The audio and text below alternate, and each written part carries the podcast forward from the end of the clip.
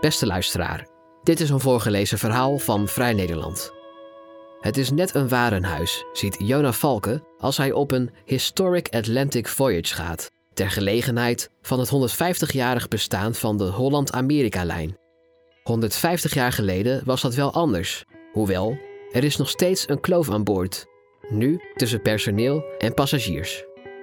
Jona leest zijn verhaal zelf voor.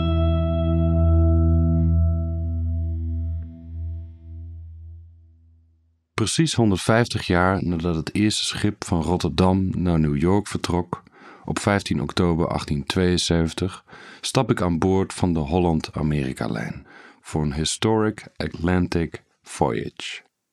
In de hoogtijdagen van de Holland-Amerika-lijn, het begin van de 20e eeuw, maakten zo'n 2 miljoen emigranten deze oversteek. In omstandigheden die aan veetransport deden denken. Maar dat is lang geleden.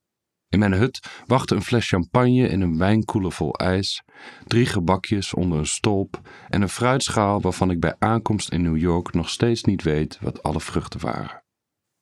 Het is net een waarhuis hier, waar het groen blinkt, je parfum ruikt en het personeel je beste vriend is. Alles is onbeperkt en voor alles is al betaald. Op wat restaurants, diamanten, handtassen en drank na. Er zijn negen restaurants, een sauna en een spa waar je ook voor botox terecht kunt. Er zijn twee zwembaden, een handjevol bubbelbaden, een casino, vier concertzalen, vijf winkels, een hardloopbaan en een basketbalveld op het bovenste dek. En naast een dozijn barretjes is er 24 uur roomservice. Het tapijt is overal even dik en dat maakt het leven licht. Tegen de verveling is er vanaf 7 uur in de ochtend tot diep in de nacht een programma. Vlak voor vertrek speecht de president van de Holland-Amerika-lijn, Gus Atorcha. Hij zegt dat alle gasten bij de Holland-Amerika-lijn hetzelfde worden behandeld: de vluchteling, de toerist, de soldaat, de oligarch. The service we deliver is second to none because we put people first. Each of them was treated as though they were a guest in our own home. Afgelopen zomer huisvestte een Holland-Amerika-lijnschip 1200 Oekraïense vluchtelingen. Antorcha prijst de ruimhartige hulp van de Nederlandse regering. We welcome these people on board and you welcome them into your city. At a time of immeasurable suffering in their lives, providing a safe, supportive environment away from the chaos of war. We were proud to be partner with you in that effort, another link in our shared history. Alles wordt misschien vroeg of laat politiek, maar alles wordt op enig moment kennelijk ook handel. De opvang was winstgevender dan de vaart ingaan, schreef Riekelt Pastekamp in het Nederlands Dagblad. Maar cynisme daarover is me te goedkoop. Het vertrek wordt aangekondigd door de intercom en ik zoek het bovenste dek. Maar het is hier zo groot dat ik verdwaal. Onderweg kruis ik volle bars, restaurants en het casino. De passagiers zijn ervaren cruisers. Ze laten het afscheid gelaten aan zich voorbij glijden. Zoals het leven zich hier op dit schip de komende elf dagen zal voltrekken. Een eindeloos gebied van comfort, warmte, drank, goed eten en entertainment. De dagen zullen één worden. Het is een bekend verschijnsel. Om je realiteitsbesef te behouden, worden elke dag om klokslag 12 uur s'nachts de matten in alle liften vervangen. Op de matten staat welke dag van de week het is. In de Rotterdamse haven hebben zich mensen verzameld om ons uit te zwaaien met witte zakdoeken. Een Sinatra-imitator zingt vanaf de kade: Start spreading the news, I'm leaving today. Het is een toneelstuk. We komen onmerkbaar in beweging. Het zijn de juichende mensen in de haven die je doen beseffen dat je vaart. Maar als de scheepshoorn begint te loeien, is er geen twijfel meer mogelijk. Iedereen verstomt, het gaat door merg en been. Kleine stoomboten varen met ons op. Hun toeters zijn zachter en hoger en door de wind verwaaien de klanken, dalen ze in toon het krijgt iets ontluisterends, ontheems, als een muziekstuk van Steve Reich. Het gedreun en gefluit maken dit weggaan helder, definitief en onomkeerbaar. We verlaten de oude wereld en gaan de nieuwe tegemoet, zoals miljoenen dat al deden. De mensen op de kade worden steeds kleiner, de lichtjes van de Rotterdamse industrie doven en als het helemaal donker en stil is, zijn we op volle zee. Enkele dagen eerder ging ik in het westelijk havengebied in Amsterdam aan boord van een ander cruiseschip, de Galaxy. Ver van de stad, omringd door stinkende industrie, graafmachines en een snelwegoprit. Een oord van machines, niet van mensen. Maar een dag eerder waren hier niettemin 82 asielzoekers aangekomen. Via het vrachtruim ging ik naar binnen. Op het schip trof ik geen opgedofte bejaarden, maar bellende COA-medewerkers en asielzoekers. Met locatiemanager Pieter Dijnem liep ik door de gangen waar kinderen renden en verstoppertje speelden. Zag moeders bezorgd kijken in de wachtkamer voor het spreekuur van de huisarts. Pieter en zijn collega's waren een noodafvang aan het opzetten en wilden menswaardigheid bieden. Op de gang werden Pieter constant dingen gevraagd.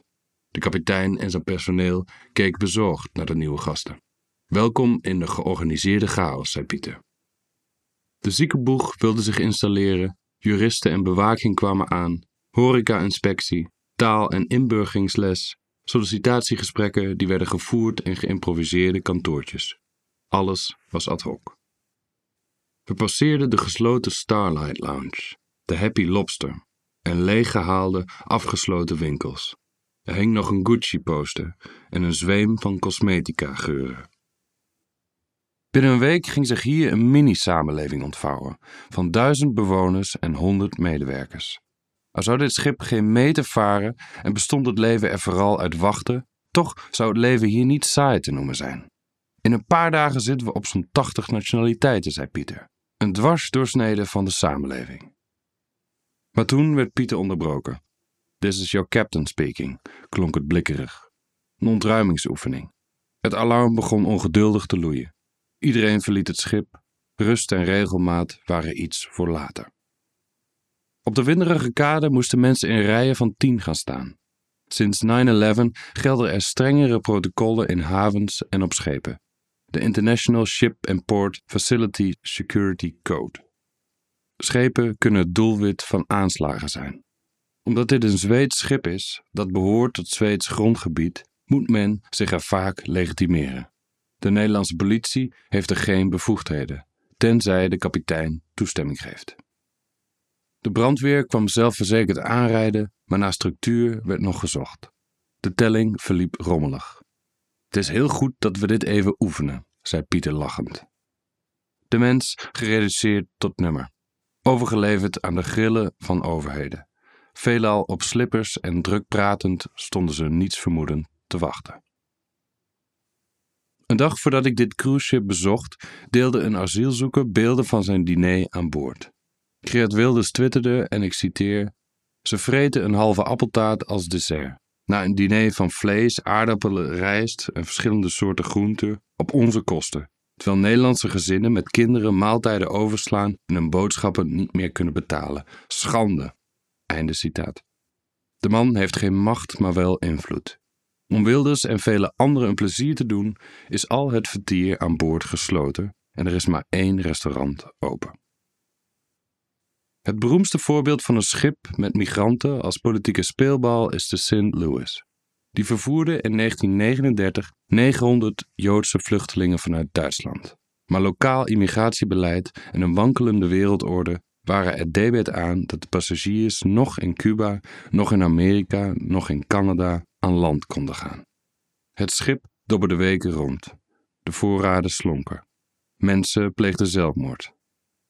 Alleen wie zich als katholiek voordeed, mocht aan wal. Uiteindelijk konden de vluchtelingen alleen in Europa aan land. Een kwart van de passagiers zou sterven in concentratiekampen. Hopelijk weten de mensen in het westelijk havengebied niet dat ze een speelbal zijn. Want iedereen die hier komt, komt omdat de noodopvang elders dichtging. En ook deze locatie is er maar voor zes maanden. Een wachtende jongen droeg een vest met de tekst Get shit done. Pieter zou vanavond op het schip slapen omdat er nog te veel moest gebeuren hier. Toen ik hem vertelde dat ik per schip naar Amerika zou gaan, begon hij te stralen.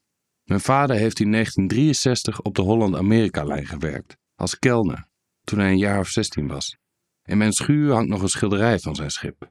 Hij vertelde er vaak over. Je kunt je niet voorstellen wat zo'n schip is. Hoboken, daar had hij het vaak over. Dat ze met de Cuba-crisis Cuba niet in mochten, was het in 1963 met Kennedy. Mijn vader is vijf jaar geleden overleden, maar ik zei laatst tegen mijn moeder: Misschien heeft hij wel gezorgd dat opvang op dit schip ook kan. Ik moet vaak aan hem denken als ik hier s'avonds in zo'n hutje in bed lig. Ik krijg er helemaal kippenvel van. Ik weet niet wat het is. Toen ik in de haven in een taxi stapte die me weer naar de bewoonde wereld zou brengen, kwamen er drie touringcars met nieuwe bewoners aan. De taxichauffeur keek bedenkelijk in de achteruitkijkspiegel en zei: Zitten ze hier? Op sommige bierglazen staat Historic Transatlantic Voyage 1972-2022.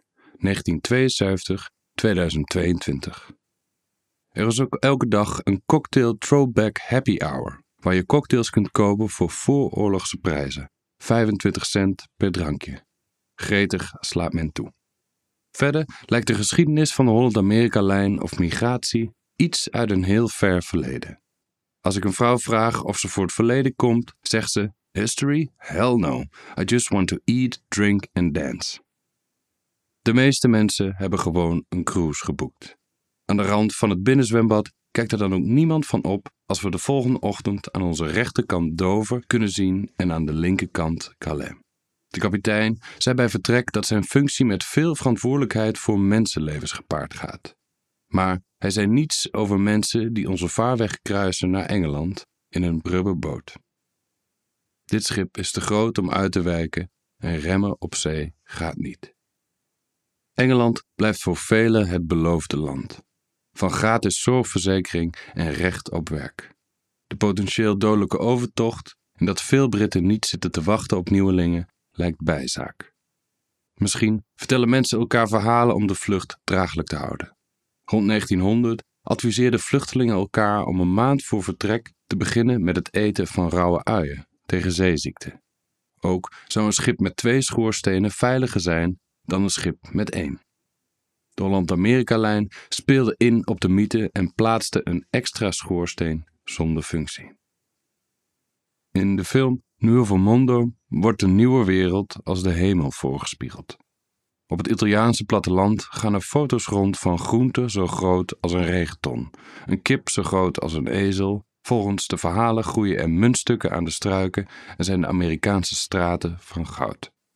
De film volgt de reis van een arm Siciliaans gezin dat aan het begin van de 20e eeuw de oversteek waagt. Aan boord leefde de eerste, tweede en derde klasse destijds volstrekt gescheiden. Je zag elkaar niet, er waren zelfs aparte trappenhuizen. Het is mistig als het schip uit de film in New York aankomt. Ook in de wachtruimte op Ellis Island, waar de migranten aankomen, zijn de ramen afgeplakt. Het beloofde land wordt verborgen gehouden. Een man klimt in de wachtruimte op de schouders van een ander en ziet door een gaatje de hoge gebouwen in de verte staan. Hoe kom je omhoog? vraagt hij. Door een houten kistje die omhoog brengt. Kunnen dieren ook zo hoog komen? Iemand zegt: Ik zou niet graag in zo'n kist naar mijn huis gaan. Mijn huis moet op de grond staan. Een ander zegt: Ik zou wel graag in de wolken willen wonen. Of ze na Ellis Island de hemel zouden bereiken, valt te betwijfelen. Een scheepshistoricus vertelde me dat als een schip om zeven uur in de ochtend aanmeerde, je om één uur al door de keuring op Ellis Island was, of niet, dan kon je berooid terugkeren en om vier uur s middags al in een fabriek stond te werken. Een dag later stoppen we in La Havre, Frankrijk. Ik ben meer gehecht aan het rommelige dagelijks leven dan ik dacht. En geniet ervan om in de haven tussen de kratten visafval en mensen met haast op straat te lopen. De wereld is in verandering. De ene crisis volgt de ander op. Maar daar is aan boord niets van te merken. Voor een beetje realiteitszin koop ik de New York Times. New York kan meer voor migranten doen, lees ik in een opiniestuk. Na een eeuwenlange traditie van het opnemen van vluchtelingen vanuit de hele wereld, wordt de stad nu overrompeld door de recente toestroom. Op 8 oktober riep burgemeester van New York, Eric Adams, voor een maand de noodtoestand uit, omdat er meer mensen aankomen dan de stad kan huisvesten. Op dit moment telt New York zo'n 60.000 daklozen, terwijl de stad wettelijk verplicht is onderdak te bieden. Door de noodtoestand hoopt Adams geld te krijgen van de landelijke overheid. De vluchtelingen komen niet meer over het water, maar over land via Texas dat grenst aan Mexico. Elke dag komen tienduizenden mensen binnen. In Texas worden ze op een bus naar New York gezet. Daar komen ze snel met huisjesmelkers en zwart werk in aanraking. Uitbuiting ligt op de loer. De straat is altijd sneller en inventiever als de overheid traag functioneert. De ironie wil dat een stad als New York niet meer kan functioneren zonder illegale. Kliksbezorgers, obers, schoonmakers, nannies enzovoort. Als je een half uurtje over straat loopt, zie je het. Wat voor stad wil New York zijn? vraagt het stuk in de New York Times zich af. Komende week is er alleen nog maar zee te zien en de dagen rijgen zich naadloos aaneen. Ik vergeet naar de oceaan te kijken omdat het uitzicht zo onveranderlijk is. Onvermijdelijk keert de blik naar binnen, naar de mini-samenleving aan boord. Men eet, drinkt en laat zich vermaken. Iedereen heeft alle tijd en toch blijven de meeste gesprekken vriendelijk maar oppervlakkig. Iemands verleden, reden van vertrek, de wereld van oorlog, onrecht, inflatie komen hier niet aan de orde. Het is makkelijk om aan te wennen. Maar dan organiseren de PR-medewerkers een high tea voor tien journalisten aan boord. Alle passagiers is voor vertrek gevraagd of ze een speciale band hebben met de geschiedenis van de Holland-Amerika-lijn. Passagiers die zo'n band hebben, kunnen hun verhaal in een restaurant met ons delen. Een vrouw vertelt me dat ze vertrok op haar achtste in 1955 vanuit Eindhoven, met haar ouders die elkaar ontmoetten toen ze samen ondergedoken zaten. Ze zegt: Hitler told us we were Jews. Ze hoopte in de US nieuwe ellende voor te blijven. Van de reis herinnert ze zich het spelen op het dek, de bedwansen en het vroege opstaan voor het vrijheidsbeeld. Immigratie was een avontuur. As a kid, you take things as they are. Ook is er een Nederlands stel dat elkaar in de jaren 50 ontmoette aan boord. Hij had een tijdje gestudeerd in Minnesota. Zij was au pair in Canada. Destijds was er een tafelschikking en zat je iedere dag met dezelfde gasten aan tafel. We belanden samen aan de leftovers tafel, vertelt hij.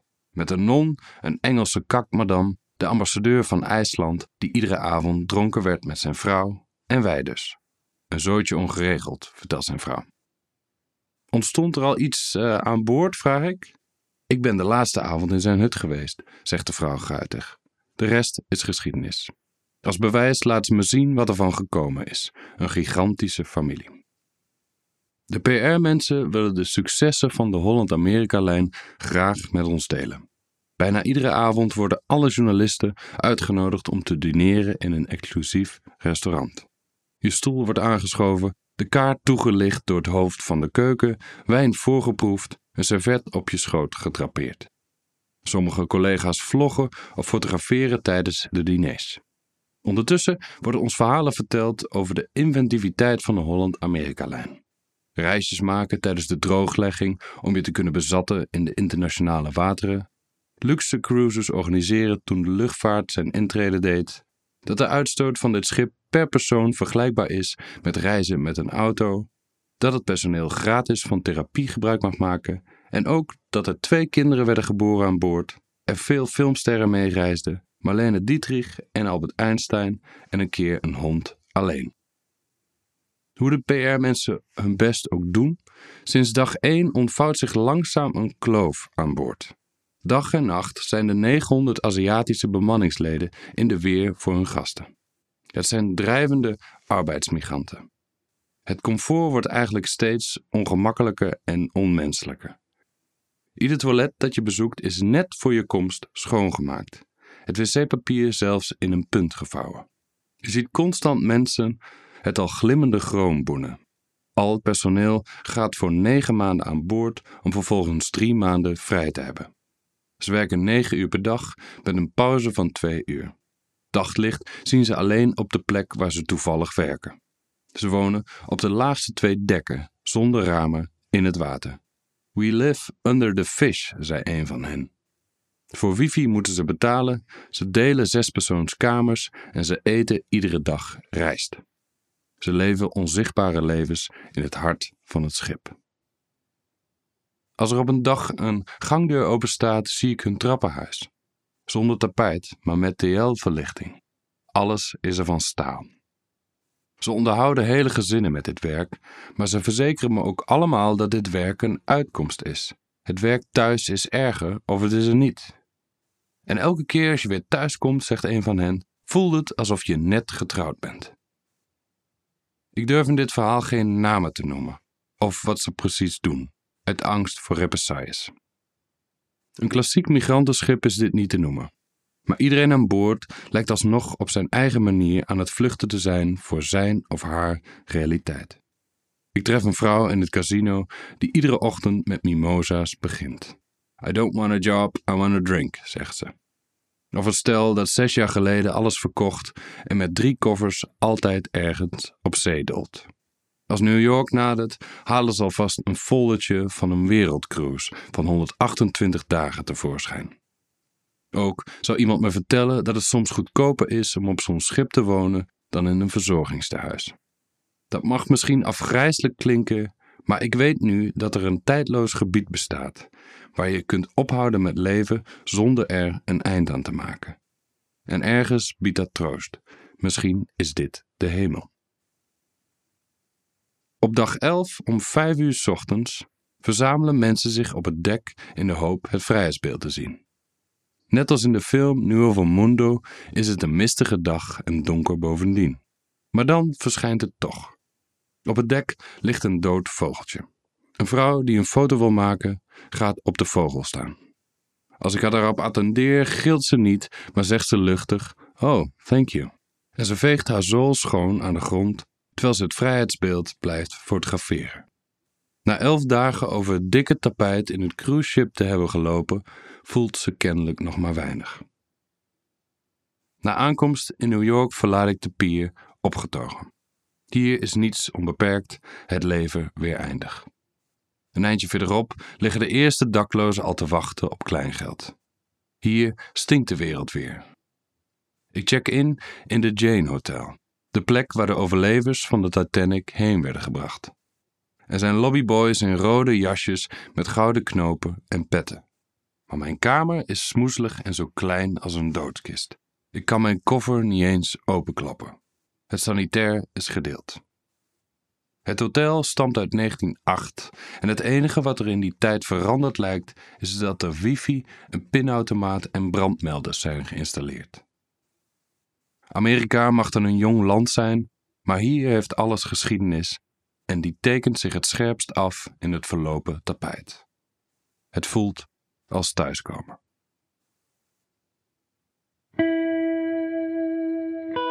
Wil je meer verhalen van ons lezen of beluisteren?